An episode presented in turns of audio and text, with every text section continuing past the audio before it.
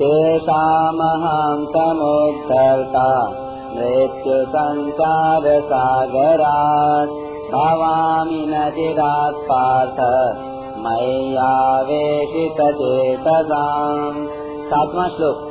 हे पार्थ, मेरे में आविष्ट चित्त वाले, उन भक्तों का मैं मृत्यु रूप संसार समुद्र से शीघ्र ही उद्धार करने वाला बन जाता हूँ। व्याख्या। तेषाम अहम समुद्धरता मृत्यु संसार सागरात भवामी नचिरात पार्थ मैयावेशित चेतसाम जिन साधकों का लक्ष्य, उद्देश्य, ध्येय भगवान ही बन गए हैं और जिन्होंने भगवान ने ही अनन्य प्रेम पूर्वक अपने चित्त को लगा दिया है तथा जो स्वयं भी भगवान में ही लग गए हैं, उन्हीं के लिए यहाँ मैया वेशित चेतसाम पद आया है। जैसे समुद्र में जल ही जल होता है, ऐसे ही संसार में मौत ही मौत है। संसार में उत्पन्न होने वाली कोई भी वस्तु ऐसी नहीं है, जो कभी क्षण भर के लिए भी मौत के थपेड़ों से बचती हो। अर्थात, उत्पन्न होने वाली प्रत्येक वस्तु प्रतिक्षण मौत की तरफ़ ही जा रही है। इसलिए संसार को मृत्यु संसार सागर कहा गया है। मनुष्य में अनुकूल और प्रतिकूल दोनों वृत्तियाँ रहती हैं संसार की घटना, परिस्थिति तथा प्राणी पदार्थों में अनुकूल प्रतिकूल वृत्तियाँ राग द्वेष उत्पन्न करके मनुष्य को संसार में बाँध देती हैं। यहाँ तक देखा जाता है कि साधक भी संप्रदाय विशेष और संत विशेष में अनुकूल प्रतिकूल भावना करके राग द्वेष के शिकार बन जाते हैं, जिससे वे संसार समुद्र से जल्दी पार नहीं हो पाते।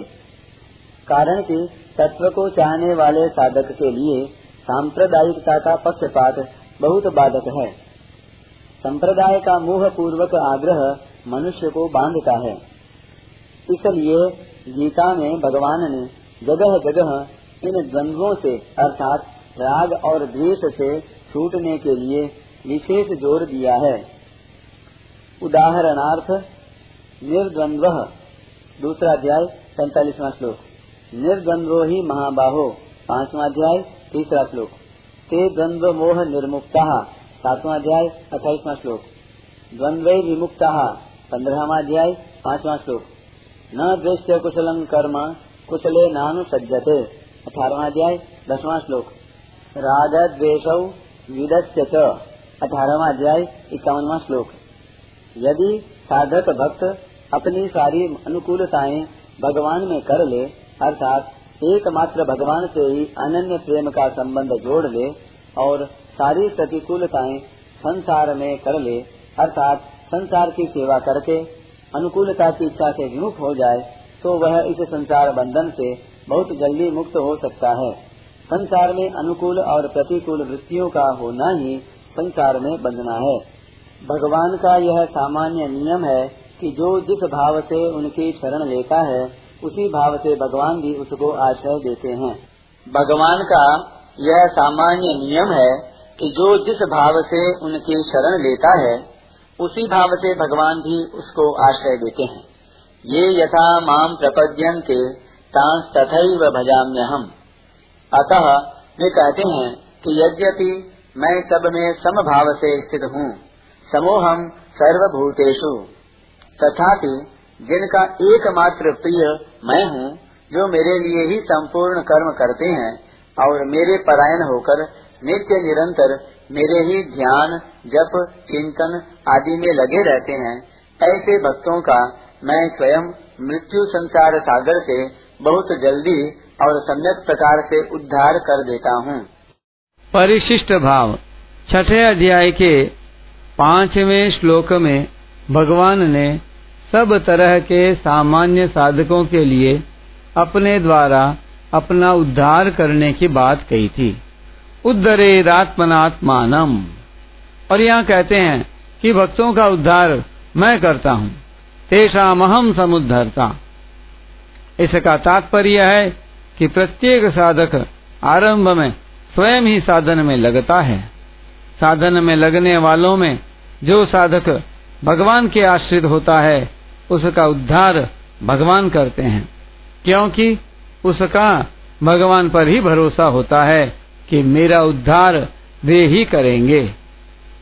वह अपने उद्धार की चिंता न करके केवल भगवान के भजन में ही लगा रहता है। उसके साधन और साध्य भगवान ही होते हैं, परंतु ज्ञान मार्ग में चलने वाला अपना उद्धार स्वयं करता है। स्वरूप बोध होने पर भक्ति प्राप्त हो जाए, यह नियम नहीं है। पर भक्ति प्राप्त होने पर स्वरूप बोध भी हो जाता है। इसलिए भगवान ने कहा है, मम दर्शन फल परम अनुपा जीव पाव निज सहज स्वरूपा। भगवान अपने भक्तों को कर्मयोग और ज्ञान योग दोनों दे देते हैं। क्योंकि भगवान का स्वरूप समग्र है। देहाभिमान के कारण, ज्ञान मार्ग के साधक का चित्त अव्यक्त में आसक्त होता है। अव्यक्त आसक्त चेतसाम। पर भक्त का चित्त भगवान में आविष्ट होता है। मैयावेशित चेतसाम। ज्ञान में विवेक मुख्य है। भक्ति में विश्वास मुख्य है। ज्ञान में अपरा प्रकृति त्याज्य होती है। भक्ति में वह भगवत स्वरूप होती है।